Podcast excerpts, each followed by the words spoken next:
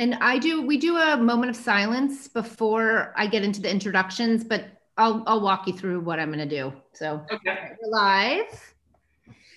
Uh, hello, everyone. Welcome uh, to today's film roundtable. Um, I was preparing for this earlier and thought I was um, going to be talking about the anxiety of the weight we've had in the US this week, but we can celebrate now because Biden has been announced the winner. Woo! We're all very relieved here. Um, my neighborhood in Bed-Stuy is going nuts, uh, but I hope everyone is well and feeling good and feeling a little bit more grounded into moving forward and all the work that needs to be done. Um, but we're super happy to have everybody here today. And um, you are going to have a really great, uplifting conversation about collaboration and art, artistry and partnership. Um, I'm really looking forward to talking to our four panelists. Um, but before we start and before I get into the introductions, um, we have a ritual here at Film Roundtable where we like to do a moment of silence. Um, so we take this moment to honor all of the 1,252,751 worldwide COVID deaths as of today. Um, it's a lot. And I know the past few weeks we've been really focused, at least in the States, on the election. Um, but COVID numbers are still escalating uh, here and around the world. Um, and we'd also like to honor all of our Black and Brown brothers and sisters, as well as our First Nation brothers and sisters whose lives have been taken by the hands of police brutality and other senseless acts of violence. So let's just take a moment here and, and honor.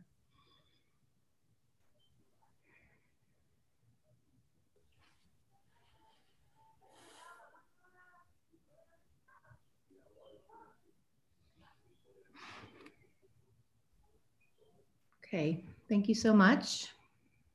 Um, so without further ado, I want to introduce our four panelists for today. Um, we'll start with Mona Fastvold. She's a director, a writer, a mom, a partner to Brady. Uh, she was a winner at the Venice Film Festival this year for her latest film, beautiful film called The World to Come. And then we have Brady Corbet, director, writer, producer, dad, used to be an actor, and partner to Mona. Uh, Vox Lux was his latest film, which came out in 2018. And he's currently in pre production with his new film called The Brutalist, which starts hopefully shooting in February if all goes well. Um, we have Antonio Campos, who is a director, writer, producer, dad, partner to Sophia. Um, his latest film premiered on Netflix in September. Uh, it is called The Devil All the Time. And then last but not least, I would like to introduce Sophia Subercaseaux.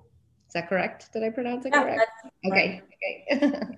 uh, she is an editor. She is a mom and a mom to be and partner to Antonio. And she edited The Devil All the Time, as well as Antonio's fr- film prior to that one called Christine.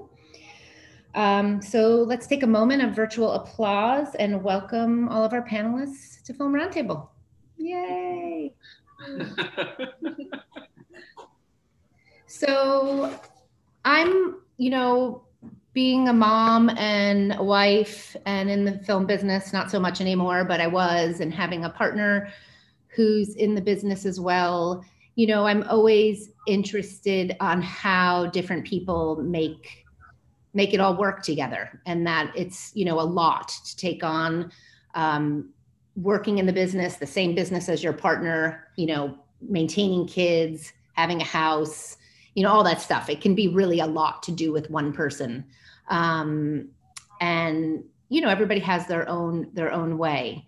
And i'm always really interested to talk about that because I'm a generation Xer and I feel like prior to my generation, you know, there weren't a ton of working moms in the business. You know, there were a lot of success. Obviously, there weren't a ton of women working in the business or really successful women, but a lot of them were, you know, didn't have kids. You know, they chose one path or another, and um, I'm just yeah, I'm I'm really wanting to get into that and how, and I'm sure our audience would love to hear how, you know, how you make it work for yourselves. So, I would love to start with Mona because I remember I've known Brady and Mona for a long time. I've known Brady for a really long time. I produced his first film that he directed called Protect You and Me, and um, I, you know, remember talking to them about how they were going to maybe set up a format where they would take turns.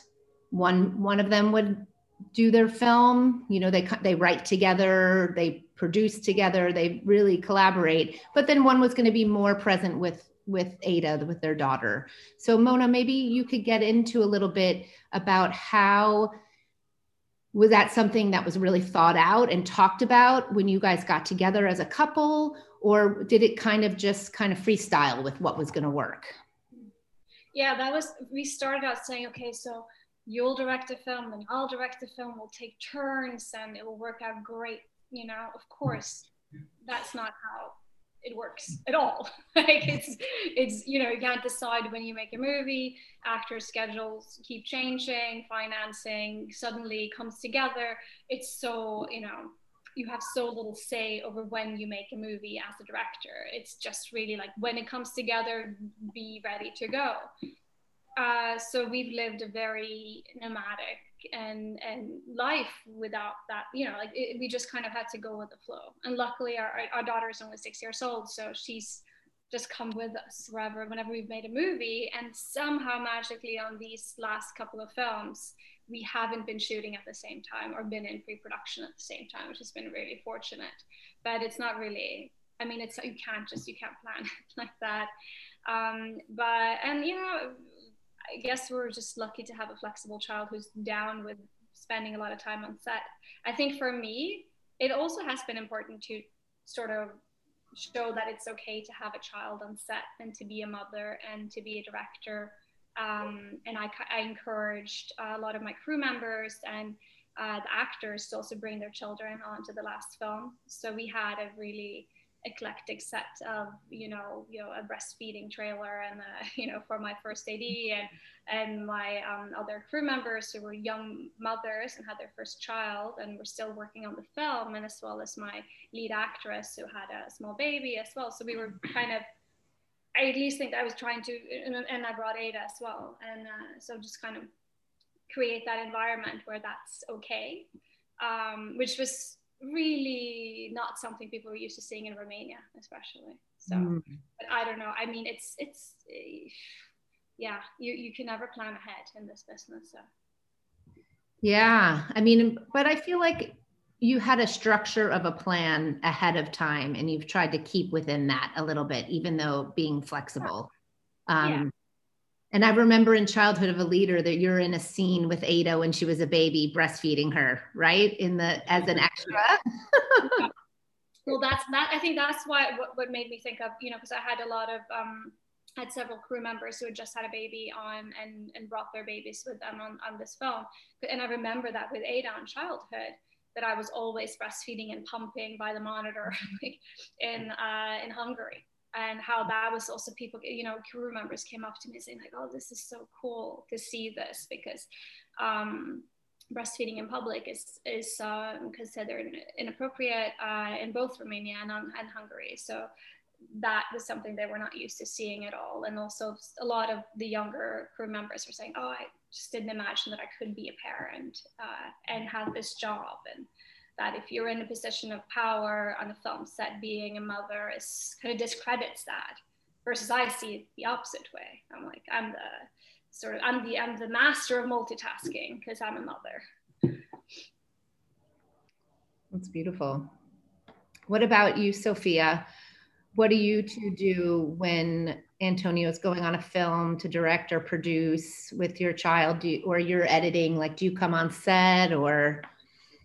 Yeah, I have. I mean, for us, it's different because we don't, like, I think for you guys, for Radio Mon, it's even harder because you have to really take, like, like our jobs are not exclusive to one another. Like, like we come, we work together, like, full time, mm. which has other challenges. But but we don't have to take turns. It's like when we're working, we're working together. So when Antonio's working, I'm, I'm usually working with him.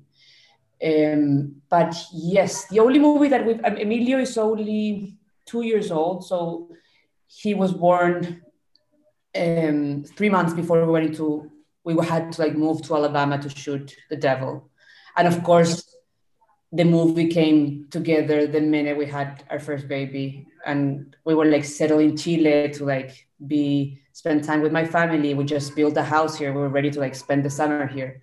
And it was like, nope, you're moving to Alabama with a newborn. and you're so, so it was intense, but it was also really fun. And we got really lucky and had a, um, someone that, that came with us that helped us from Chile that made made made it possible. If not, it would have been impossible. And I came to set, and but I was I was editing as we were shooting and breastfeeding. Uh, yeah, so I we were we had this system where like we we we made it so our house was right next to the office where I was editing, so I could like run back and forth to breastfeed or, or just bring Emilio with me.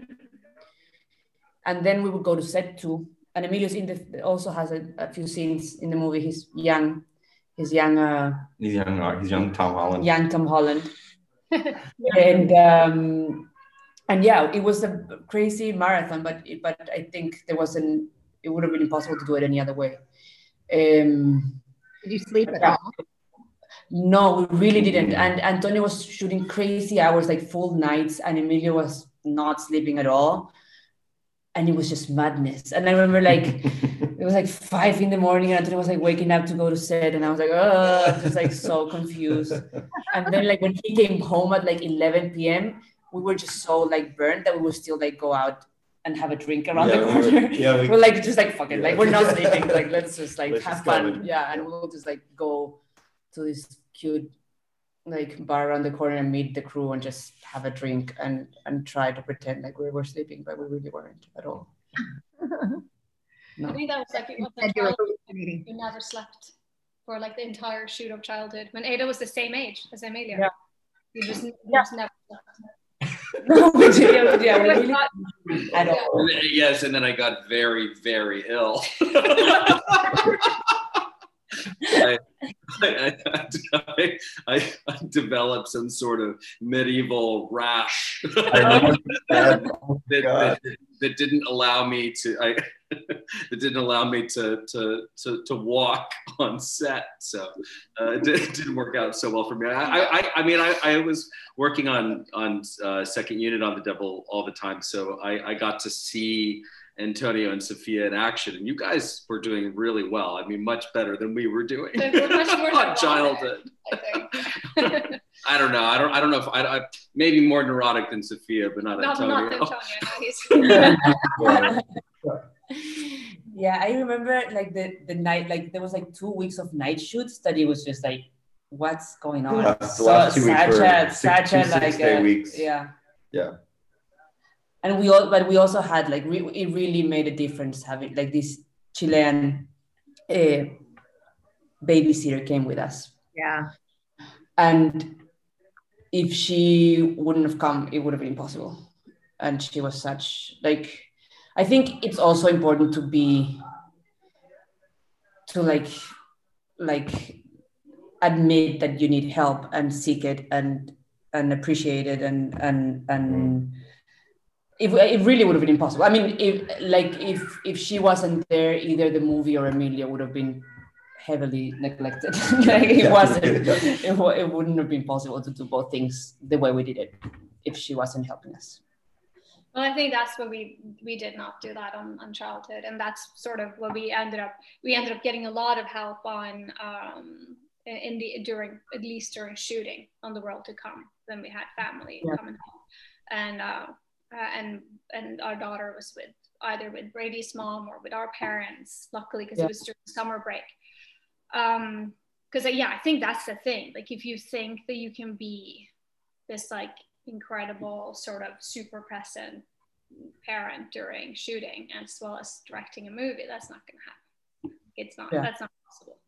but shooting it's not all the time so you have long periods of writing or you know or when you're probably not in the most intense part of the edit process where you can be that you can be so present. You can completely. other people don't have breaks. So yeah. then you, you know.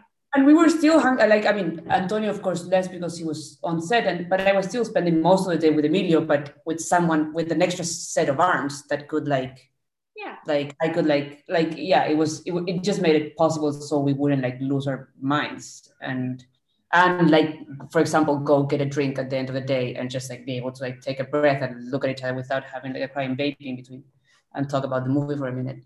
But um but yeah i think it's important to embrace the help all the help you can get. Yeah Yeah, i think that's something that um, it took me a long time to learn. Uh, as a mom and as a producer that I just wanted to be like, oh, I can do that. Oh, I can do that. Oh, I can do that. I can do that. I can do that. I can do that. And then fast forward to like my late 40s and I'm like, you know what? I, I can't do that like anymore. And I don't want to produce because I basically burned myself out. And, you know, I didn't practice any self care. And I think that's a really important thing, um, especially in this business, because we run ourselves so ragged and, you know and and not to just single out women but i think i always felt like i had something to prove to all the men i was working to that i was you know not going you know i wasn't too tired or i could bring my kids and they'd be fine and i'd find a babysitter for whatever it may be. You were producing a short film delivering a um, you know i mean zephyr was was was quite premature. And i remember you were texting me and it was a fucking short film.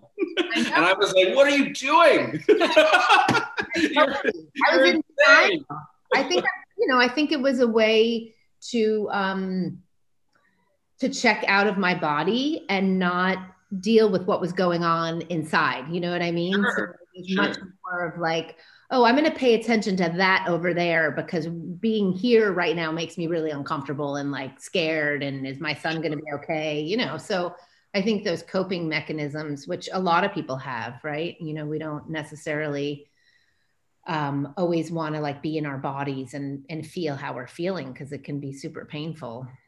Um, but I also wanted to talk because I think between Brady and Antonio, the two of you have been involved in collaboration, not just together, but yes, together uh, for a very long time. I mean, Antonio, I think was you, you know your group from NYU started Borderline, right?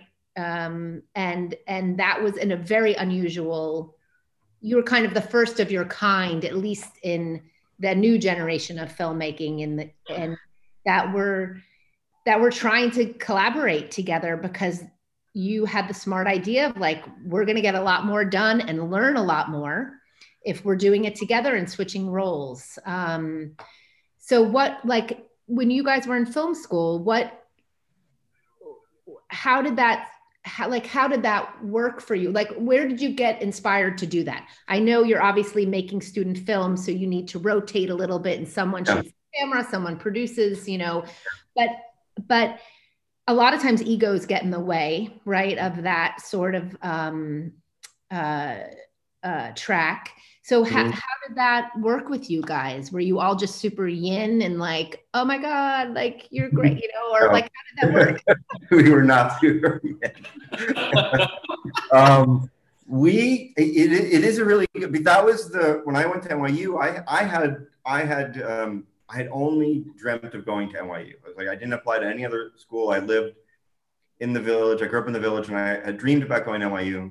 And um, and I got in and I had I had imagined it was going to be this kind of like this this amazing creative space where everybody just supported everybody else and and that like you know we just sat together and showed each other our favorite movies and then made mistakes together and learned from each other. And and it was not that. And everybody was like i'm a director and i'm an island and i'm going to be you know i'm going to be spielberg i'm going to be scorsese.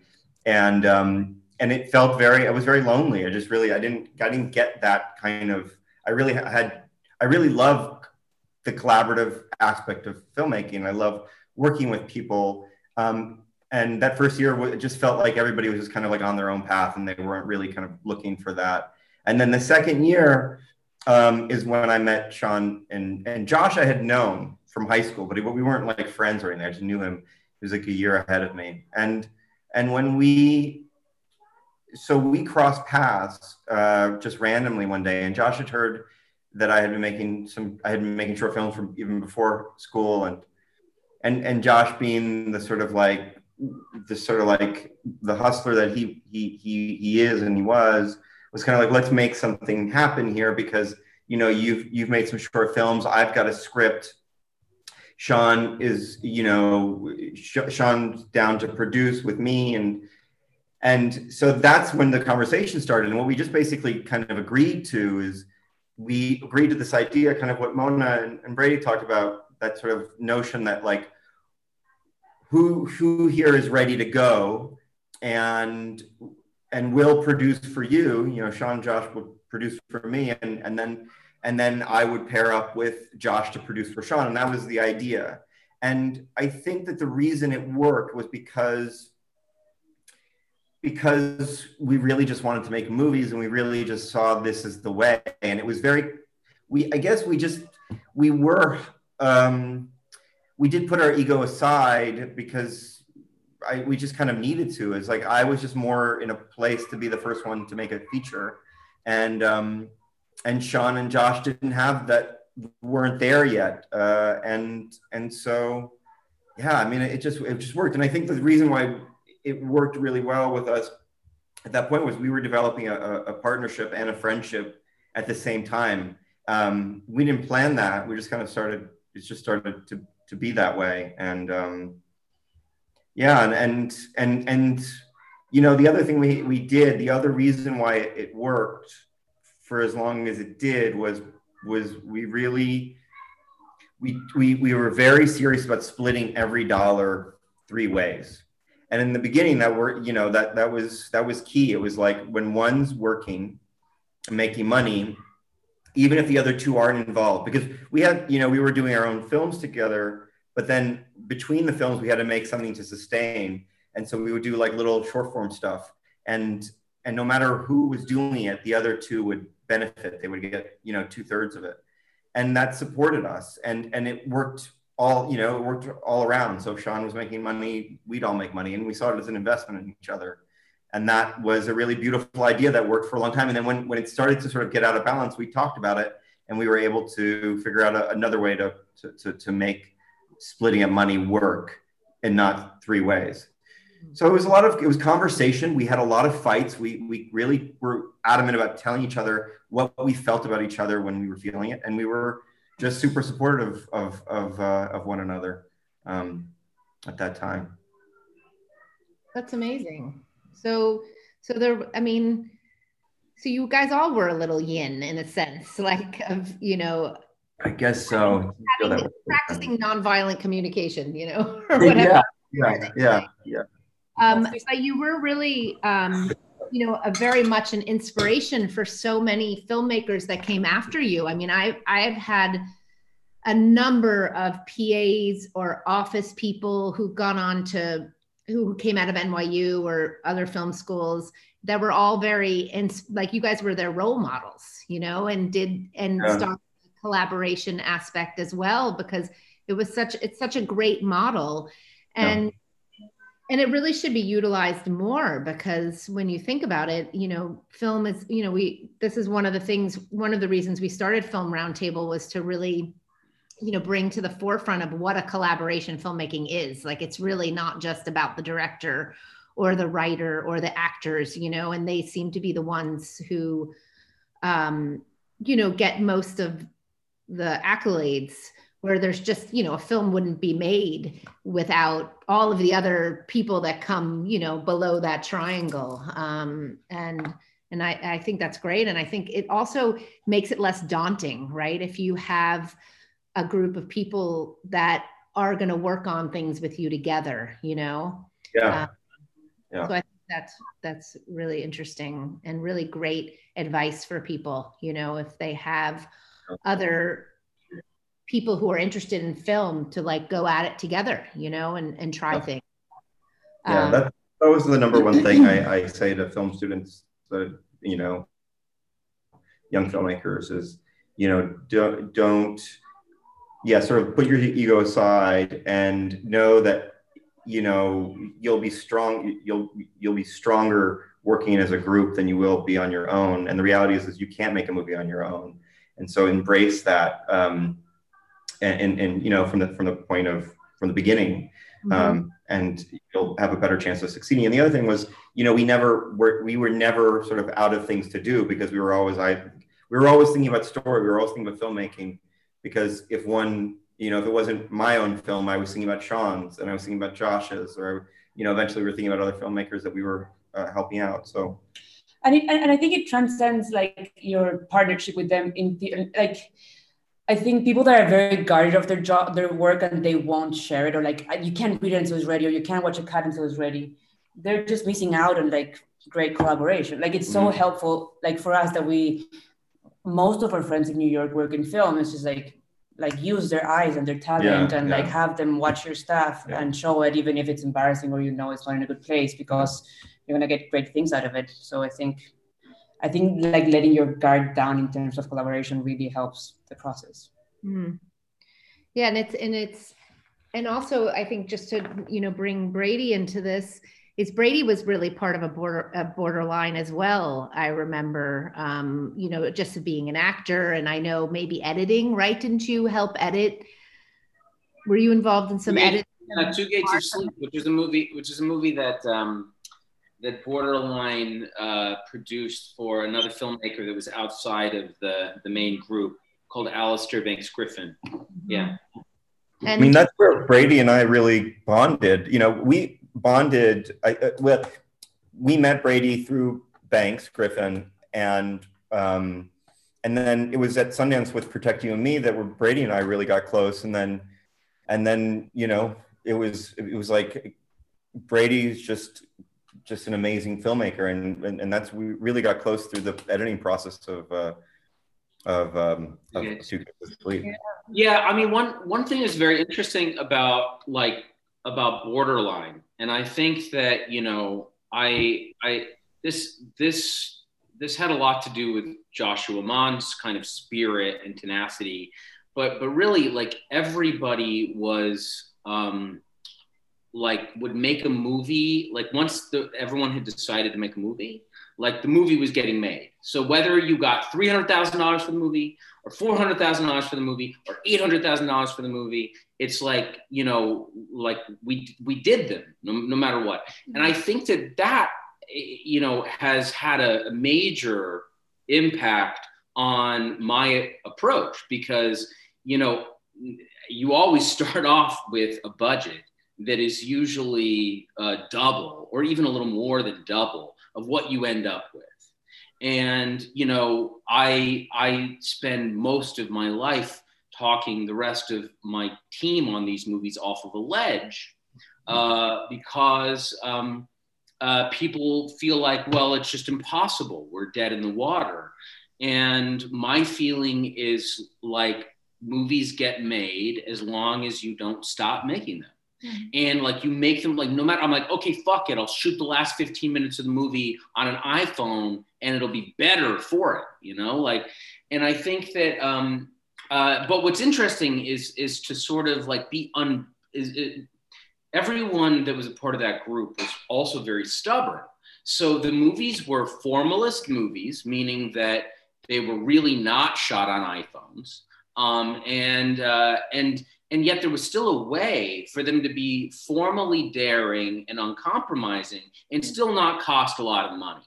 And so i mean and then you you it was um it was definitely like trial by fire but there was like a lot there's a lot of stuff that even now you know when i'm making movies that have you know much, much bigger budgets than we than we had back then I'm still like, why the fuck does like so and so have a trailer? Like, fuck the trailer. like, I mean, that's insane. I was like, it cost me ninety thousand dollars to service that fucking trailer and travel that fucking trailer, and it's like so liberating to just t- like when you're and people are like, well, you know, I mean, if we get rid of their trailer, you know, we're gonna have to get rid of your trailer. And I'm like, I don't want a fucking trailer. what director ever goes to their trailer? Yeah. Director, no, no one. No, it's, it smells like a like we need to get it in the contract. We got to get your trailer, and you're like, okay, get it in the contract, but I'm never gonna go into it. They're like, Oh. okay, It's only we got your room. We got your room on a triple banger. You're like, all right, great, cool. No, but every but everything is like that, where you sort at a certain point, you know, you then you start going through and you're looking at transpo, and you're like, Yeah. okay, so how can we save some money with transpo? And it's like, and it's like, well, it's like not every single person in the cast use their own car. I'm like, let let's put you know like two people in a van, like you know they'll be fine. so it's just a and everyone is fine with that. So if you actually like, there's really exactly, the only exactly. way I think for and because of the way we all started making movies is that we really were such a big part of of building our budgets and making it work with the money that we had. Um, then, then I think you know I, th- I think that's sort of, that's something you take with you as you go and as you have more money and as you have more money to make a movie you really are just like i still am not going to have this added ridiculous luxury that doesn't go on screen as a story a story Yeah. that we that we often uh, um, uh, reminisce about Antonio and I is when we were when we were making Simon Killer in Paris. All of us were incredibly broke. I mean, really, really broke. And you know, we were we were living in in uh, in uh, and, working in a fairly expensive city. And I remember that I went to uh, to to um, uh, and Antonio's partner Josh, and I asked him for money. Uh, I, I asked him- I asked him for two euros, and, he's, and he said, "What do you need two euros for?" And I was like, "I was like, I don't know. I just want like a pan chocolat or something." like, fucking fucking hungry, dude. And he was like, he was like, "What do you need a fucking pan chocolat for?" He's like, "We got spaghetti in the fridge." Yeah, he goes, I'll, I'll, I'll boil, I'll boil an egg. I'll boil an egg. I'll boil an egg. I, uh, that whole shoot, I, I, I shared a bed with my co-editor, who was my oh, friend Oh, back to Wally, because I didn't have room. Me and him were sleeping like he was uh-huh. like. Babak- was also a very, he was also like, yeah, he was a brilliant filmmaker from Iran. he came to help on that movie. Another sort of part of like this sort of collaborative family. It's just like we all help whenever we. He came. We needed someone to help edit the movie, and he came from London. And we didn't have an extra room, so the, the edit room was our bedroom for me and Babak, and there was one bed, and we shared that bed for like 20 days, and uh, you know, just did what we had to And do. it was a privilege. And we woke up every day and we were yeah, yeah, yeah. When I was a kid, were- Well, well, just to, to put this in there and to caveat, Brady's like my brother. Um, he and I shared a bed at Sundance for protection. oh my God, that's right. Gordon Levitt's place that Fox gave him for like 500 days of summer or something, right? Didn't we? Yeah, Yeah, I forgot about that, but that's so right. Yeah. My the husband. first we, the, fir- oh, sorry. No, no, no. Well, the first time that Brady, the first night that we met, like the first time we hang out, Brady, we ended up in the, we slept in the same bed. We fell asleep in the same bed in Sundance. So Yeah. we the a bottle of Jack Daniels. bed I was in that I then left. Every, every time that I get on the phone with an actor's agent and they start bitching about them not, you know, they're only flying business class and so they should be flying first class. I'm always like, well, they could be sharing a bed with me. There's a precedent for that. dude like pass me to Vera you, you can't go down that road at all like Uh, oh, I'm gonna try yeah, that angle. yeah. See how far yeah, it gets me. see- or, or, or, or Babak. Yeah Yeah, yeah. Go back. I I think this is a, like an important thing to note that the three of you, Mona, Brady, and Antonio, as directors, are also very much producers. Obviously, Antonio, you you've been producing for a long time with your other partners, but and not a lot of directors are like that. Like, not a lot of directors are super involved in every line number on their budget and how it, it should be used. And I think that it's really um, that's a valuable piece of information for up and coming directors to to really take note of that and really learn where everything is going um, on a job on a film because you can you know you have the power a little bit to move things around and see exactly what you need and not let it be a runaway train. And i remember when i think it was when brady was trying to finance Vox Lux, and he was doing it really alone, except for a couple of different line producers who were bidding the job out for him or budgeting it. And he was taking on so much. And I, you know, and I remember talking to him about like, why don't you just get somebody who can like help you? And, you know, you were very much like, I need to know where this money's going. Like, you know, yeah, so I mean, I mean listen, I, I, one thing that's very interesting is that, of course, on the one hand, like, you know, the years since I started uh, uh, making my own films, and um, uh, and and since I met Mona, and since we started a family together, our, our we have richer lives. Like we have better lives, and I would say happier lives overall. But really, um, uh, I mean, the the the stress of making these movies that are very ambitious um, in especially like in, in a period of time where like the fate of the kind of big screen uh, movie going experience is so up in the air um, now this year more than ever. Um, which means that you're always being asked for more and more and more and being given less less less to actually uh, um, achieve it. But i think that that I I think uh, that you know if if there were any option for me to not be involved uh, with every single line item of the budget, which you know takes mm-hmm. years to develop and actualize, um, I would be I, I, I'd get probably about sixty or seventy percent of my free time back. Mm-hmm. Um, however, um, part of the reason that the movies are uncompromising, for better or for worse, meaning that if people like them or they hate them, they are uncompromised movies. And the reason that they're uncompromised is, is really because the power is in the budget. And so if you, if, so, if, if someone is giving you a hard time about spending three or four thousand dollars on a lens that you need to special order for that day, and you happen to know that four thousand dollars was spent on a dinner that no one needed to attend the night before, then you are in a powerful position to say, uh, "Fuck that." Um, mm-hmm. And I think that you know it's like I'm not stingy in any other aspect of my life, but like the movies, like I suddenly become like it's like a like it's my little piggy bank, you know. Yeah, but, it, but it is, and I think that that within that lies the freedom uh, to to make the creative choices that you want.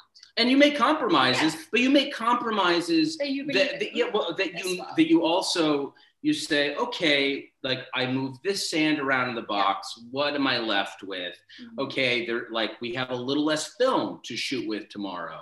Is it like am I is it safe for me to give that up? Mm-hmm. And then and then you know once people work with you for a little while and they realize that when you say I need you to do this, pull the trigger, order the fucking thing, mm-hmm. and then tomorrow I'll, you'll see you know, are, are the we're, we're only going to shoot 4,000 feet as opposed to 7,000 feet or 8,000 feet. And then if you do that enough times, people also start to trust you. Yeah. And uh, and so it's it's also it's always a trust building exercise, and uh, because you're always working with new people. Um, but anyway, just to take this back to where it all began, I do think what's very interesting is that I obviously had worked for many many years on, on many movies with Gregg Araki and Michael Haneke and all sorts of, uh, of, of, of um, uh, with all sorts of filmmakers and, and, and, and, made a lot of different kinds of movies. But Borderline, I think that making those movies, I think I really uh, metabolized something that I had never been exposed to before. Because when you're acting in a movie, um, you know, you are really in a bubble. And now, and now I really appreciate what a bubble I was in uh, mm-hmm. because I'm like, I'm like, oh fuck, like, like, like now I'm like in the in the in the machine room and it's hot down here. so I think that it sort of is like I like that was a very interesting merger of get of gaining production experience because mm-hmm. there was no there were no there was no middleman on those movies because the crews were too small the films were just too too inexpensive mm-hmm. Yeah. And I remember actually I asked I asked Antonio to sit down and have a coffee with me uh, right before I made my first film. Do you remember that? Mm-hmm. And Yeah. Antonio kind of like I because I was like because I said I have. did all he these sh- did he show up Yeah, he did. he, said, he said you're good to go. Just do it. It was kind of like I was like I think can you guys help me out? I don't know. I was like I have this chunk of money and I have this plan. And I have this. You know, I had all these bits and pieces sort of together, and he was just like just do it. Like you'll, fine. Yeah. That was, that kind of the attitude we had. I mean, I remember, I remember Sean before Martha, we were we were really struggling to get Martha made, and we had decided to make a short film uh, that Sean had written called Mary Last Seen, and uh, and and um, we had 500 bucks on a credit card. That was all we had, and Sean, who was always the most, uh, you know, financially responsible one of the three of us was like, I don't know, I don't know if we should make it's literally the last five hundred dollars we have. I don't know if we should make it. I was like, what else are we gonna do with that five hundred dollars? Let's go make this movie. And and and we did, and we did it for five hundred dollars. And and it was like, and then there would be a restaurant where where where they wouldn't accept a credit card. And then josh had figured out some way to use a credit card somewhere else to get $20 from the store so they could pay for the, the chinese food to feed the crew. And it was just like you kind of go all right well like we got each other. We've got a camera. We've got a location. And uh and when we can and we have 500 bucks. Let's let's make a movie Yeah, I think I think it's it's interesting because there is no one formula, right? It's kind of what what works for the individuals and how you kind of have to push your comfort zone a little bit of what you're willing to do and and and maybe and then you discover that space that you have like oh okay i can do this you know i can i can bet on $500 and go make something and that's better than spending that money on on something else you know and instead we get to create together. Um, i wanted to to talk to mona for a second because she finished her film um, before quarantine hit and was actually able to get it done during quarantine and post which really was a collaboration because i think if i'm you know correct me if i'm wrong you kind of quarantined with your team or with some of your team right in a house and on long island and and got it finished right with your editor with some of the actors obvious obviously with brady and your daughter um, but how did you know how did that rally together to happen So basically, I, I had finished the edit, thank God. Uh, So I just locked the edit. Uh, and finished I had, edit before march Yeah. yeah uh, finished the edit before March. So I was doing the music and the sound and color and the effects and everything. That's Mhm. what I had left. And ADR, uh, some of the ADR and stuff like that. So I, I, I got, I saw what's happening in Norway, and the plan all along was to finish the sound mix uh, in Long Island with my editor, my sound editor, because he has a studio out there. So, um, uh, so, so Leslie and I were always going to go out there. But then uh, when I saw what's happening in Norway and how the lockdown was happening there, I uh, basically was like, okay, I told one of my actors to come with us, Chris Abbott, to come out there so that I could finish his ADR and also just, you know, capture him to stay with us and entertain us with his lovely personality. And, uh, and then brought Brady and our daughter. And then we reached, actually reached out to Sophia and Antonio and said, can you guys, uh, if you guys quarantine and completely isolate for two weeks, can you come and join us? Because Antonio and Sophia were also working on finishing Devil all the time. Hmm. Um, and Antonio was in a writer's room. So we basically set up a mini pod together where we could uh, share childcare Hmm. and therefore also work because we were just us together. So we would take turns watching the kids and then finishing the movies. Um, so I got Quarantine two months, the four of us, yeah Brady's mom and Chris Great. Abbott. brady and i usually did like morning shifts with the kid Yeah. yeah yeah, and Brady then mornings. Yeah. Yeah, And you it was the only way we would have survived through quarantine. I think we would have gone. It was the only And way because we were all working full time. Sophia Yeah. was editing. Like I, I, you, you got you had a ton of work, and I was That was- either I- on I'm. Zoom or in person with our editor, who was also in our pod, uh, sound editor. Uh, In our it- pod. Yeah, like in our little like yeah. no, no, no. It's, that's what it's called. Yeah, in our pod. It's just a. So um, It's a funny So- new turn of phrase. I know, right? so, but, but this is yeah. So we we somehow because we we you know set it up like this, we just basically extended this Airbnb that production had gotten for us, and just stay kept on staying there. Uh, so that we could alternate childcare and, and just keep on working during during that period. So somehow we got to finish our movies. But you know, we were tearing our hair out, all of us, trying to look at VFX on an iPad and like trying to listen to a mix on headphones, with looking at it, trying to finish your film on a computer when that was not how it was intended to, you know, to be seen. It's, it's really difficult, very difficult. It was very frustrating. But um, You were luckily, color correcting, weren't you? Well, the, the cool thing was that in the end, we were trying to do color on on just remote, but then luckily at the very end, right before Venice, uh, New York opened up again, and they allowed us to get back into um, the studio. So then we were like with masks on, like far apart, uh, able to be in the theater. Me and and my colorist, and then my uh, DP in Paris in a different theater Hmm. and I think Tony did the same thing. Yeah, And with we- the same with the same colorings and Yeah, same and- colors. Yeah, and same colorists. And luckily, we figured out that you could, because we were like, how are we going to know what my DP is pointing at? Because he's in a different room and can't point at the screen with the laser. But luckily, we could move. Uh, my colorist could like move the mouse on the image, and we can be like, is it is it that part? you know, and then we could communicate that way on the phone for hours and hours, and then finally got to you know get to finish the film. But Wow. um, yeah. Intense.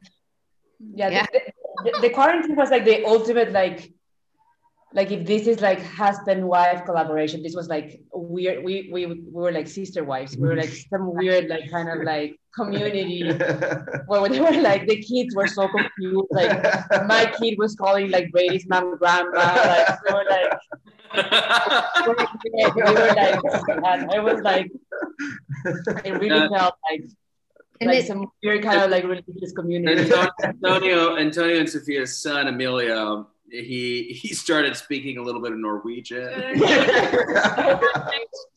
it was like I was like, why isn't Antonio letting uh, Emilio ut? Because he kept saying ut, and I was like, why is he just letting him outside? And I was like, oh, he's just he just wants to go outside. how how was that for your guys' relationship? Like on top, like the stress of finishing a film, quarantine, COVID. Like I feel like 2020 has been full of challenges on so many levels. Um, It was so sexy. yeah, it was- it was great, you know. yeah, it was a pretty good. It was a pretty good uh, test of our friendship. yeah, because of our marriage and all a lot of of sweatpants.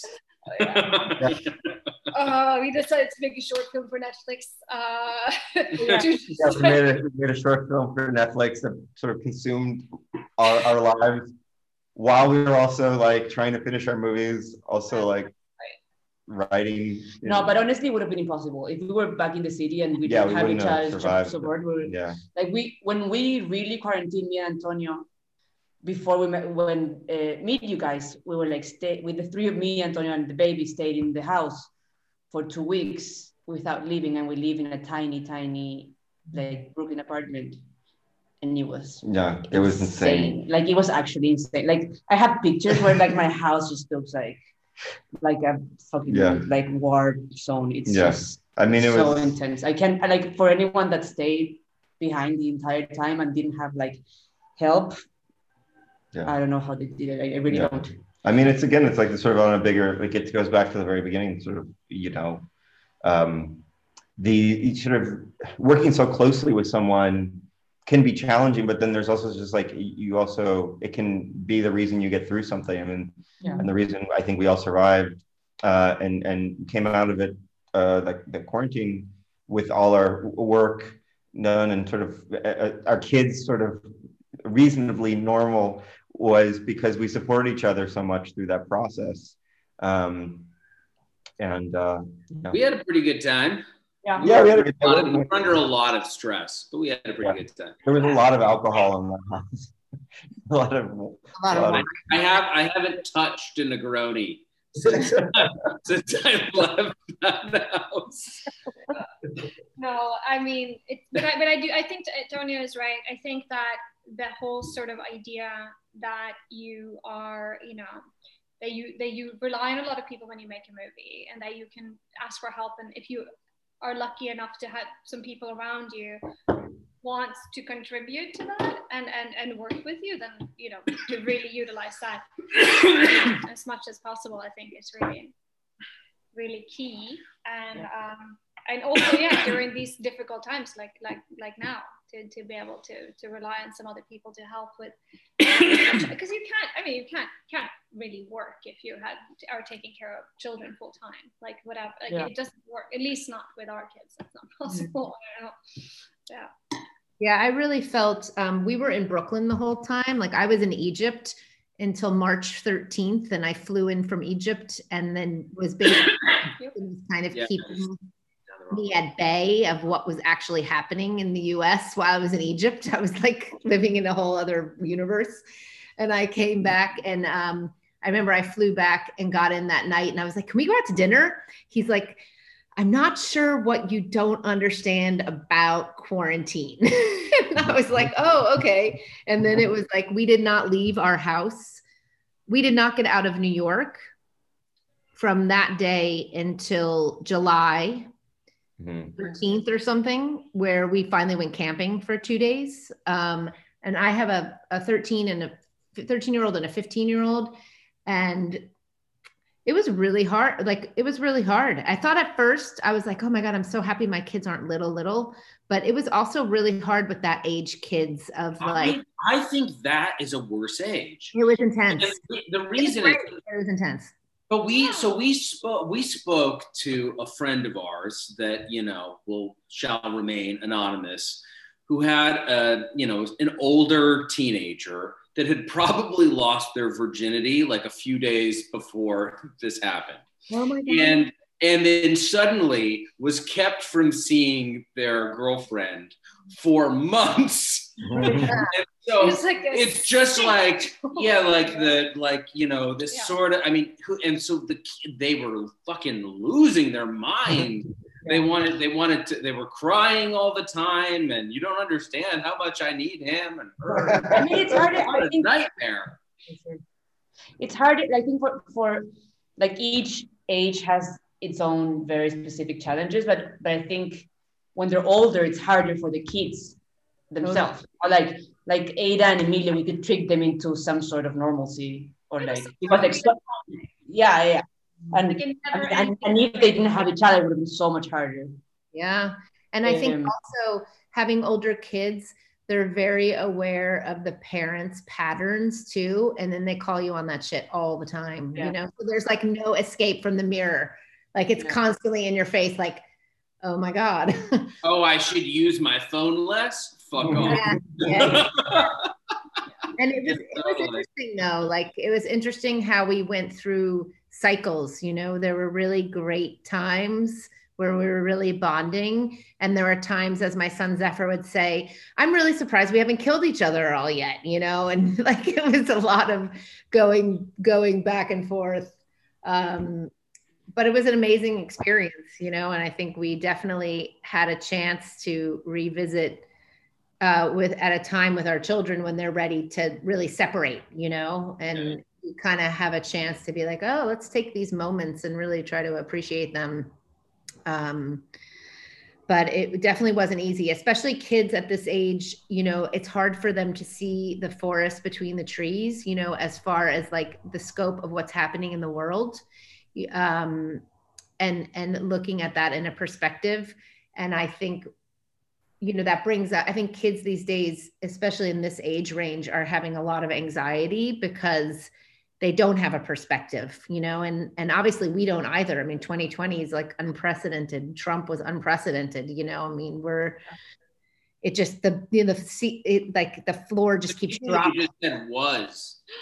Did i say what Trump was unprecedented. i'm glad It feels Oh, really good. tense feels it was unintentional it came out that way so that's no, no, no. I just anyway. I'm sorry to interrupt. That's okay. Um, yeah. So, so Sophia and Antonio, well, like, what are your, you're, you're pregnant, obviously, Sophia, congratulations. When, when are you due? I'm due in January. That was Uh-huh. this, this was a COVID uh, lockdown accident that happened in the, in the pod. Uh, In the pod. It's really funny also because we were drinking a lot of wine at night, and I was like, "Did anyone else like threw up last night?" And wait, I think like like I think I ate something that like sat wrong with me. And when I was like, "I think you're pregnant," I was like, "I am not." And um, Mona got me a test, and I was very. Uh, that changed the dynamic too. yeah, that's just the dynamic. um, I- I I I got you a test. I actually got you a I test, told and then I gave Oh. and then I and then I gave it to Mona to give to you. Brady got it, and also I was so sure that I wasn't pregnant that I didn't do the test for like six days, and then one day I went to pee in the morning and I did it, and I left it in the bathroom and I forgot about it, and I went back to bed, and then I like got up an hour later and I was like, oh fuck, and that's how pregnant I thought I was. Because with Emilio, it was impossible to get pregnant. Well, okay, but uh, yeah, Uh, And are you guys staying in Chile for a while? Yeah, we're staying in Chile. We're having the baby here. Um, yeah, we decided to come here because we wanted to try to skip the winter. Mm-hmm. Antonio's writing, so he could do it from here. Mm-hmm. And here I have support from my family, and I just wasn't looking forward to be stuck in quarantine in my apartment with a toddler and a newborn in the middle of the winter. Yeah. So we got lucky and we managed to, we couldn't get into Chile because Antonio and Emilio don't have citizenship and they wouldn't let them in. So it was really hard to leave New York. It took us like a while and we finally managed. Hmm. But yeah, we're going to have the baby here. Good. Yeah, I was uh, one thing I've spent a lot of. It was interesting. You guys were talking about how you couldn't have really survived um, quarantine without potting together and like having that support. And that's one thing that's come really clear to me. And I don't know if it'll come into fruition, but that it is it's so necessary, right? Like even with older kids, like I was like, oh my God, if we only had like a big piece of property where people could build houses kind of far away from each other, but then you could Yeah. have like communal spot. And not that I want to be in a commune at all, but just to be like totally. kind of pod together. People could take the kids, the women could all hang out, the men could all hang out. You could have time with your partner alone. You could have help Yeah. with meals. Like I, I haven't cooked so much in my life in the last like eight months. Um, and it would be really, it would be great. Like that. That's Yeah. kind of what We I were looking, we were like on, on Zillow and looking at houses upstate, like Mhm. fantasizing about places that we could not. We were like, let's just keep Let's this just- caravan. yeah. Let's just keep it going Let's for a year. going. Where are we going Yeah, next? where are we moving? Brady was cooking every night. yeah, I that's a treat. Yeah. tea after dinner. Um, Yeah. We have a question. I'm not quite sure who it's who it's um, directed towards, but uh, someone asked, and maybe Brady, but not to get political, but you've made politically aware films, and I'm curious how on the front burner for you politics is when conceiving a story. In other words, are you looking to tell stories that are timely or timeless? Interesting question. who would like to take this one? I think I think I, I think that um, you know with uh, I think when Brady and I set out to write something, um, we are always we're always looking for something that is timeless. Uh, but if you're lucky, what you are concerned about, what you are interested in, what you think is important, speaks to your time as well. Mm. But you know, making something that is for this fall or next spring is you know it's, it's it's too much of an undertaking to make something that's supposed to be for right now. It has to be something that you think is worthwhile spending years and years on. Mm-hmm. and that is interesting and, and that you feel is important for years and years. And um, i think that um, that you know some of the stories that we approach you know they really do there, there, there are a lot about history and looking back at history and how history uh, points to the present day, even if it's re- recent history like Vox Lux or, or much much further, um, um, you know, like or, or even the, the new film that we wrote together that Brady's directing now called The Brutalist, which is about which is an historic piece as well. But I, I, you know, we are always trying to find how it connects to present day as well. Yes, I would say that um, that politics, uh, um, you know, it, it it's everyday stuff like you know uh, uh, pages of newspapers they shed.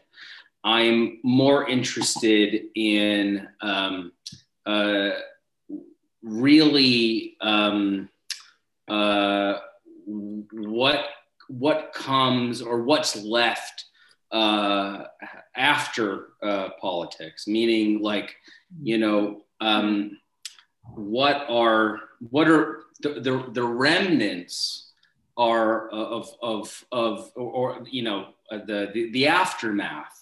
Um, I think that generations are defined by those aftermaths. Um, and I am not that interested in um, uh, you're wrong, no, you're wrong, no, you're wrong, no, you're wrong. I'm, I'm, I'm only interested in, in, in the, in, in, in, in the, the result of that infighting. Mm-hmm. Um, and uh, I think that um, there is, um, you know, in, in the, the, the idea for uh, with, with, with cinema um, is that it's supposed to transcend politics and it's supposed to uh, uh, transcend time uh, because you know you are able to reorganize time. You are able to fit it inside of two hours or three hours. You stack it up. You you you you you start at the end and you move back to the beginning. You invert everything. Mm-hmm. For me, cinema is time travel, and um, or, or, or or the closest thing that we have, um, and and therefore you know, I'm interested in stories that reflect cinema and and and and and, and re- reflect the the um, uh, the, the, the the very um, essence of the tool. Um, you are uh, it, it is a, it is a sort of um, architecture uh, that uses uh, uh, time as its fundamental element. Um, therefore, I am I am very interested in making work which is uh, defiantly apolitical uh, in a way um, uh, by being devoted to uh, what politics uh, built up and or destroyed. Um, and that is a very long answer to a very, very complicated question. But if the question was for me, um, which is not, we're not even sure. that would be my response to it. Um, the response was such thoughtful answers to my question about politics. Thank you. A plus. You got it. it. It would be a shame if the response was wrong guy. uh, yeah, that's a, I mean, that is an interesting thing about your movies. I feel how they, how, I don't even know how to put it into words, but how you're taking on something that's happening in the moment or has been happening, but are, you know, structuring it in in a non-obvious sort of way. Does that make does that make sense? You know, with childhood of the leader, which was was that pre-Trump? Yes, or was that a, it was pre-Trump, right? A little foreshadowing. No.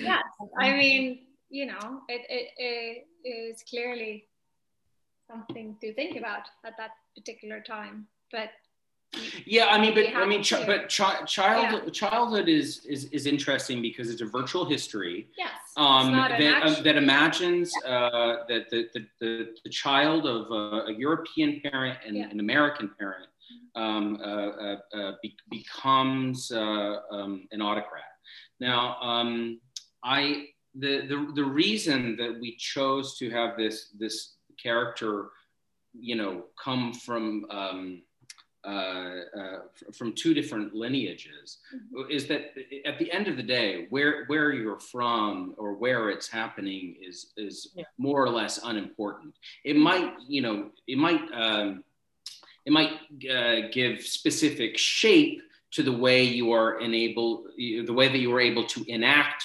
uh, um, um, on on your autocracy. Um, however, um, basically, uh, whether we are talking about Bolsonaro or Trump uh, or uh, uh, our, our, our, good pal Viktor in, in Hungary, um, who was who was the first person to build a wall. Mm-hmm. Um, you know, they're they're all the same, and and that movie was about the fact mm-hmm. that it's kind of irrelevant, you know, where uh, uh, uh wh- where this is or who this is because it's, it's, it's an ideology which is which is universal. But i think that that's true to all film all like storytelling that like when you tap into something that's authentic and real or specific it trans and, and that happens a lot i think with like international cinema like the movies that break through tend to be the one that tap into something that it's universal even though it's very particular mm-hmm. and i think yeah, with politics the same. It's like if you tap into something that's like truthful to, it's gonna like translate like time or realities because it's just, it's just bigger than that.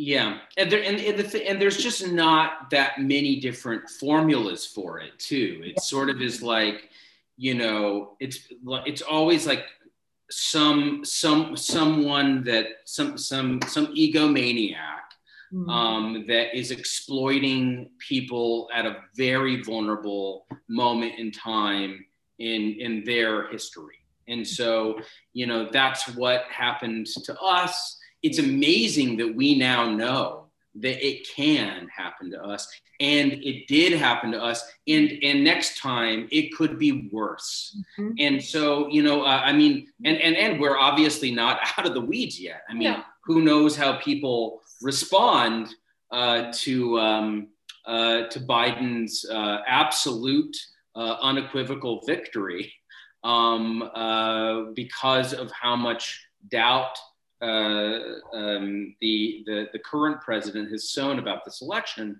Um, uh, however, um, you know, I, I really do think that things can always get worse, and and I and I think that this is. I think we need to, to change policies. I think we need to talk about new checks and balances uh, to make sure that this this brand of, of, of autocracy uh, uh, never takes hold of the United States uh, of America ever again. Yeah. Yeah. And it, yeah, it's interesting. And, and I think that film was very much of like the, the, the manual of how to make an, how to raise a narcissist or how to create a narcissist. And it's kind of an interesting, you know, it's a manual that if you look back in any sort of um, autocratic leaders, you know they kind of have all similar upbringings in a lot in a lot of ways um, so it's interesting. Yeah no it's true. I mean something that that that, that it's interesting is it's interesting to talk about because i haven't talked about this movie in a long time actually. Mm-hmm. i mean probably since we were doing press for the movie when it came out six years ago or something. But but the um uh but for for us that m- movie was always about setting a stage for where where maybe it's this that made the mm-hmm. character you know move in that direction or maybe it's this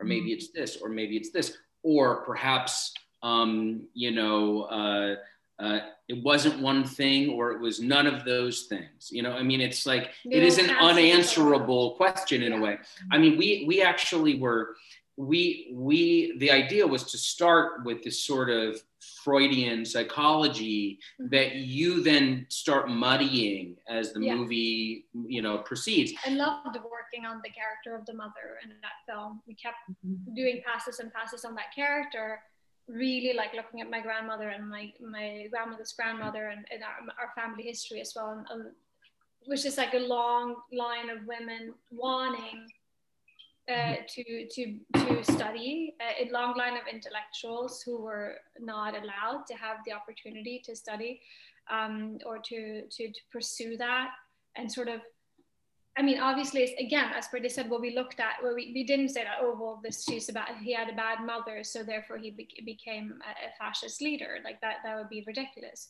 But to say that all of these components, you know, the father figure, the mother figure, the society around him, um, you know, everything that was happening, the, the everything made everything, him do it. There's everything, the whole society everything is res- history is responsible for this. My fa- the, the the this is the last thing I'll say about it, so we can move on. But it's just only interesting given uh, uh, Biden's win today, mm-hmm. which is that there the the the conclusion of Camus' The Stranger.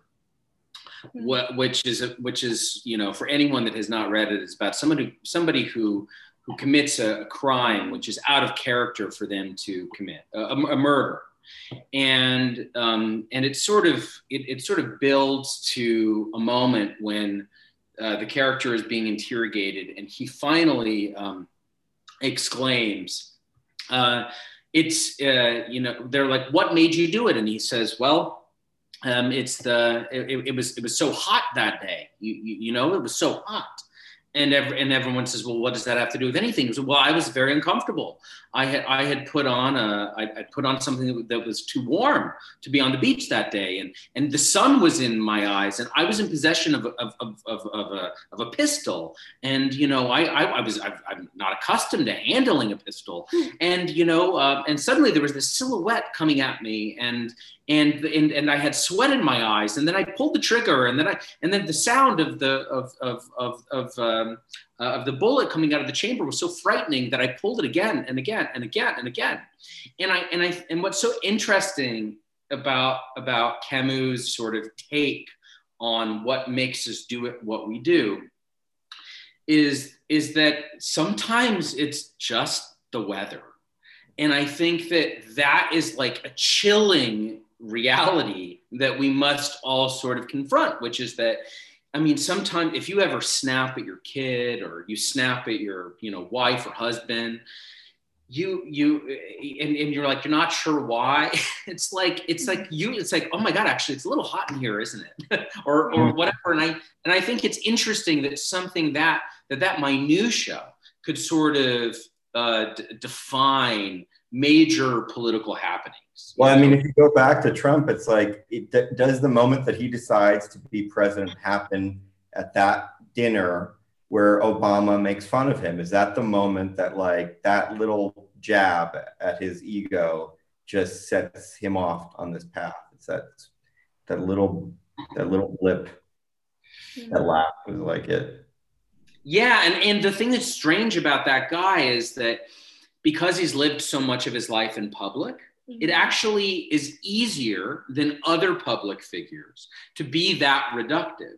However, because he can't help but constantly tell everybody what he's thinking all the time, he actually can sort of trace these things back to their origins. I mean, the problem with Donald Trump if, is really, I mean, this is a weird thing, which is that I, it's really going to be hard to make a drama, the drama that Donald Trump deserves, uh, because um, he's so absurd.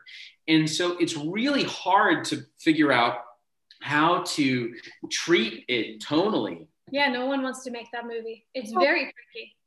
But I, I also feel like um, Donald Trump is a reflection of of his constituency. You know what I mean? So he's so many things. Like, and that could be an interesting way to tell the story of Donald Trump is not necessarily through you know a biopic on Donald Trump. It's a reflection of where we are in I mean, I, I, don't, I don't think it's just his constituency because I feel like he is a reflection of of where and who we are as as, as a whole to some degree. Because totally, totally. not not not in not in every not in every you know sense, of course. Um, but I do think it's interesting that you know a lot a lot of his sort of uh, baseness and ugliness uh, is relatable and his mm-hmm. and his narcissism especially like when all of us you know and we're all adults but all of us spend time on instagram and twitter and all this fucking shit and we're like and, and make and, and pass judgment on on those around all of us are guilty of it mm-hmm. and so it is very very strange to see the physical manifestation of what i believe is the worst and maybe more importantly, the most pathetic of us. Yeah. Yeah. And how he keeps shifting. You know, he kind of shifts into the reflection of what we are putting out there, you know, as as a society. Um, you know, especially, especially the comfort of white people you know how how comfortable we are in our white privilege you know it's um it, uh, even the most progressive liberals who are white have a hard a hard time looking at how deeply they need to shift and change to make the the changes that have to happen in in in this country and in our systemic racism. And it's it's just it's interesting. It's interesting time. I mean it's interesting how many people voted for trump in this election after four years you know that they were able to look the other I, way. i know it's insane, insane. more than love they people love him. I mean, they you know they they love him, and it yeah, it's it's interesting. But I'm I'm and I and I think that it was an interesting week that it wasn't that we had we had this week to really sit and think about like oh my god look at where we are you know i think if it was such an immediate um like a landslide uh you know we wouldn't have been sitting in this discomfort all week and and mm. and really analyzing like oh my god like i know this is something i think about a lot and i know how shocked and saddened i was to think of how many people came out and voted for him after he had been he's the most horrible despicable person and and then that that like my i had so much more faith in humanity you know? And i think this week has been really interesting to sit with that and be like oh my god we have so much work to do. We have so much work to do. Um, and you know it's it's definitely going to be interesting to see how we move forward and that i hope you know biden isn't just a band-aid you know on the on the wounds that have been collecting. Um, there is uh, someone had responded about Brady's Camus uh, comment and said uh, how much she loves Camus and The Stranger. And she said that uh, people have been misquoting it on social media in the last 48 hours to make the exact opposite argument that that Brady just made. And that that's interesting. um, but anyway, yeah. So, but it is a good day. I mean, we should all be. Really yeah, I, I, I think the one thing that is really strange is that I what what what I'm what I'm interested in in terms of, of these numbers, in terms of you know 70 million people um, voting for for hmm. Donald Trump, is that um, you know I think that you know only 30 million of them can be assholes. So who is everyone else? Mm-hmm. And I mm. think that it's very, I mean, because he has such a, he really has such a strong base that uh, that that's really just his. Uh, it's an echo chamber. So the, I'm not interested in the echo chamber. I am interested in everyone that is is just outside of the echo chamber. I'm in because that that, that really um, deserve uh, everyone's uh, ear and, and attention. Mm-hmm. I mean, as people are as those people are mourning this loss, we really need to try to dial in to, uh, to why? Because I, I, ref, I refuse to believe that that uh, that I can certainly believe that that you know uh, um, the echo chamber is is is really that bigoted. Uh, it's hard for me to imagine that that everyone else is, and so um, uh, or, or, or, and and and if they are, uh, it's it's um, it's you know at least once or twice removed. So mm-hmm. I, I just think I, I really want to know. I want to know why so many elderly people um, did not feel personally attacked by being thrown to the wolves for, uh, for, for the economy, which, by the way, it wouldn't be effective for the economy anyhow. Um, so, and, and that's what it's this weird thing. It's like, well, get everybody healthy, get everyone safe.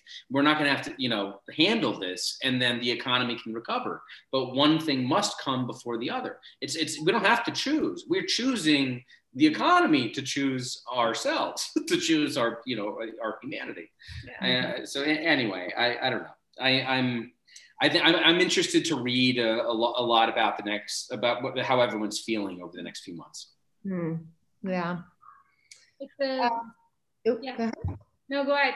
No, I was just going to say it's a strange situation, I think, for me and Sophia being having spent most of our adult life in, in America, mm. but not being citizens mm. and being from someplace else and feeling you know very like like the state you know like a, new york is our home and it's a place where we gotten to work uh, where we've had opportunities to work that's been really welcoming creatively uh, in so many ways and then all of a sudden feeling like incredibly rejected by that culture yeah.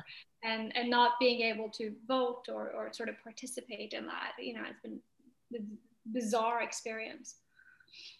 Yeah, I've been thinking about that for people. Yeah, we just went in Chile. We just went through a big um, referendum two weeks ago about like uh, doing a new constitution, like through the, like during a democracy because there's been like a like a huge uh, social like like disrupt that started last year because of like just inequity and like and and and like the the the fake perception that we live in this very modern country and super developed developed for the for the region and that it's just like all a mirage in inside a very small elite and it's been very like just like i was like if if the referendum and we like the referendum passed like with 80% which was like like no one saw it coming mm-hmm. that it was going to be that big. So it's very encouraging.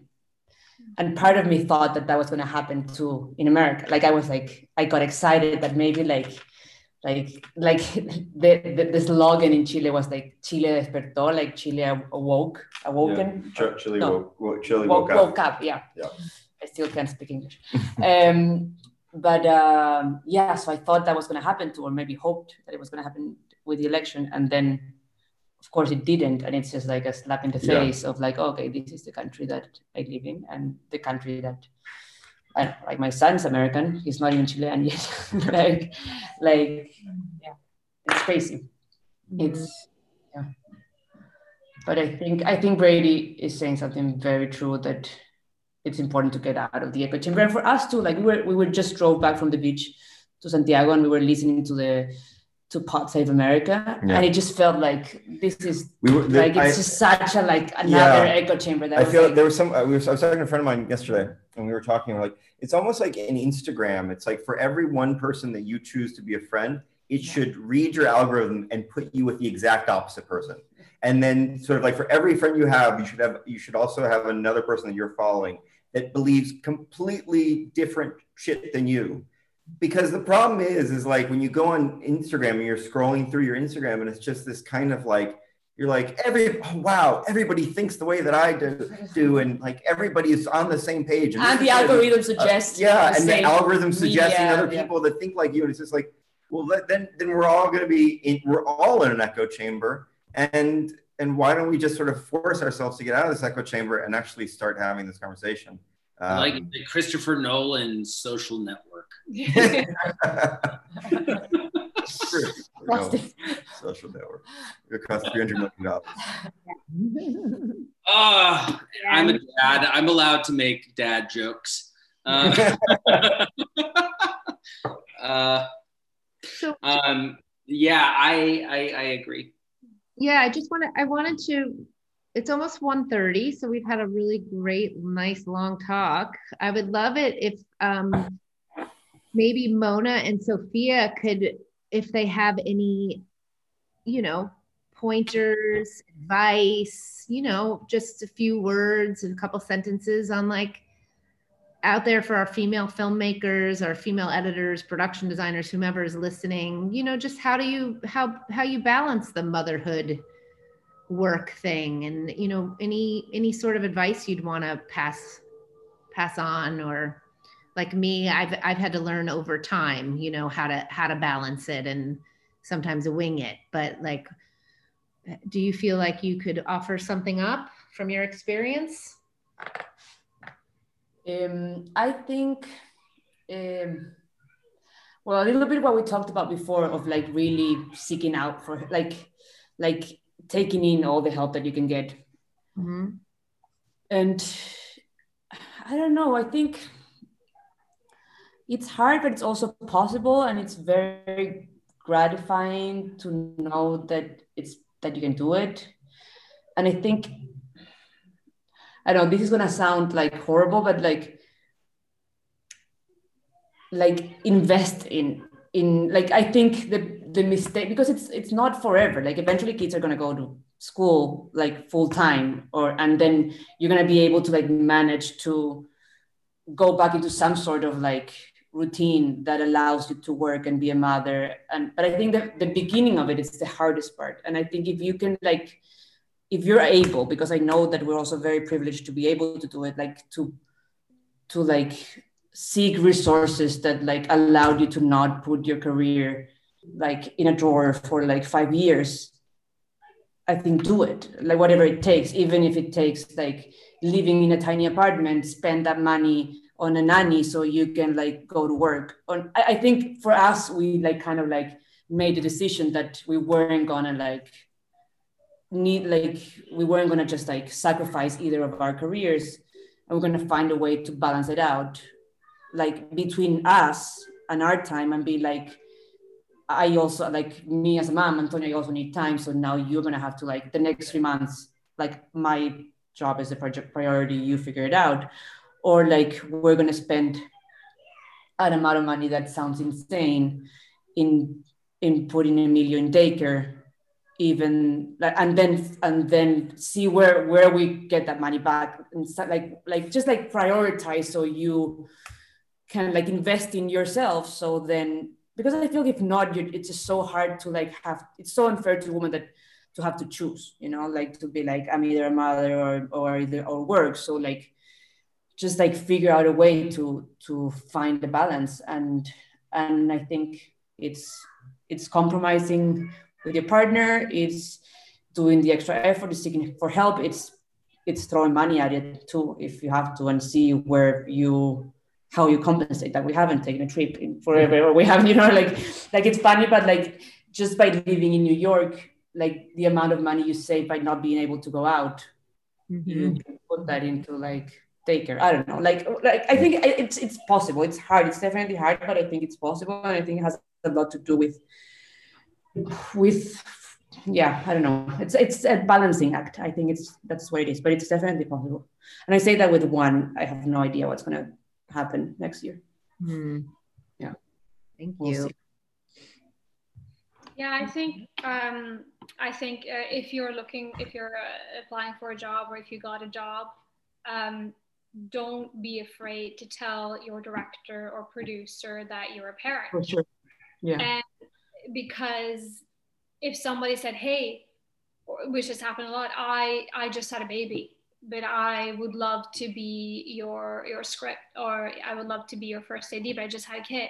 Um, then I would say, okay, cool. Well, I'm to bring my kid and you bring your kid and let's get, you know, uh, a situation set up on set where we can maybe share some childcare. Do you want to share a nanny? I, I, you know, it's not, I think often a lot, especially women are feeling that if you say I'm a mother and I would love to be able to be a mother and you know do my job which required traveling and, and, relocating to a different place or something like that. And i want to bring my baby or toddler with me or kid then and now because of remote learning you can actually bring your kid to to set some production. It would not for me that and for Brady or Antonio or Sophia, that would never be a problem. We would say, okay, cool, let's see who else wants to bring their kids and let's you know figure out like a little like child you know pod or something like that. So i think bringing that to your to the people that you're working with is really important.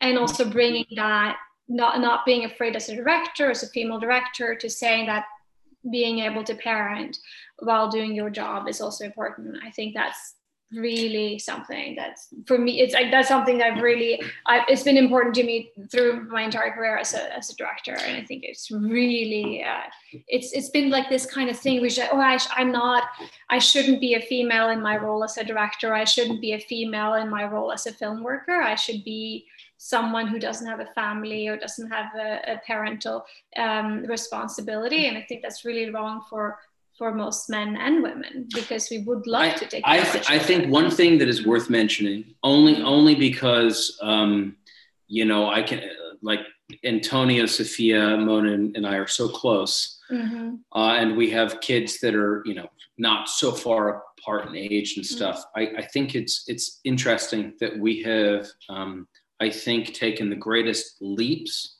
mm-hmm. in our uh, careers um, uh, during the, the periods of, of, of, of, of time that, that, that, we had a child. It is not an accident, which is to say that um, I think that, that all of us are more productive because we have a child. I, I, I think that it's interesting. It was hard for me to, it was hard for me to really comprehend um, uh, before we had a kid uh, when when people would say things like this because it sounds like it always sounded like a, a generality or a platitude. Mm-hmm. Um, however, I think it is remarkable the fire that it gives to have um, a child that needs food on the table and a roof over their head no matter what and it is incredible like how malleable uh, uh, we are and and like we are we're I mean, nimble and and yeah, I, I, think we, have done a lot a lot totally. i think we've had a lot more as yeah. a result of having had a child i think so than too. we, than, than, than we did because we don't we don't we don't none of us direct commercials or like we don't have that we've never like gotten to be part of that universe our we make our living making movies so which is really challenging with the kind of movies that we choose to make.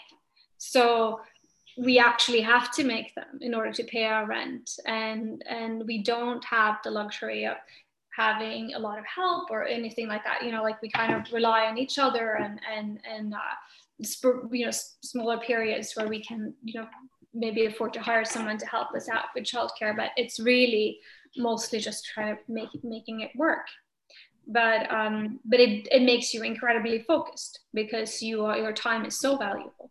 So that's sort of like for us i was like I need to start a public school. I was like oh my god from the moment i drop her off until i pick her up i am writing. I don't even yeah. get up like i don't take a lunch break. I am fucking working. I, I feel like that's that's like the the thing that changes too is like i've like interviewed for jobs with like people that i I don't know, like that, or like new directors, stuff like that. And I'm like, I have a kid, but like I can start as early as like 7:45, and I I'm gonna be out at six, but like, yeah, but I won't look at my phone because I know, you know, what I mean? like I think you manage your time so much more effectively because you know it's so restricted and it's so and you put value on your time in a way that you don't before because that's time away from my kids so i'm not going to be like sitting around just like fucking around and like just like because if not i'll be home so so i think you just like rearrange your priorities but i do think that it's tricky because like for me that that I work for someone else. I think it's different when you're the director because you have more control of like yeah. the work environment that you build around you. It is kind of like a, uh, yeah, I have a kid, and and good luck hiring a toddler mom that's pregnant with another kid. Like, who wants to have that editor? You know, like it's it's hard, and especially with editors that like directors totally abuse their their time. I mean, starting with Antonio. I think like, uh, he, abused, he abused his time so much that he decided to fucking marry you to make it okay. An important point, though, to make about having boundaries. You know? especially, especially when you're not the director, of really having strong boundaries of like, you know, what what you can offer and what you're you know you're willing to do. Because as we all know directors don't understand what boundaries are you know or they wouldn't get their films made you know? So it's it's good to come into the i think that's good advice. It's like to be very clear on your boundaries and you know if someone's not into it then it's not the right project for you can we just quickly discuss that antonio and sophia's child looks like matt damon and and and Antonio, this this guy's yours, right? Look at Matt Damon. I really, I really love that one. We don't know what yeah. the new one's gonna look like. Yeah. The new one might look like Brady, and that would be very suspicious. Like the hair thing, like, oh, your son's so handsome. Uh, you sure he's yours? hey, buddy, you're super handsome. I'm just saying that he's handsome in that Matt Damon sort of way. he's the, he's the combination. Thank you Really nice talking with you today on this great day. A great day for our country. Good to have you all all here. Thank you so much for taking the time. Thank, thank you so much. Thank you. Thank you so much. Yeah. And, and so lovely stadium, Mona. Yeah.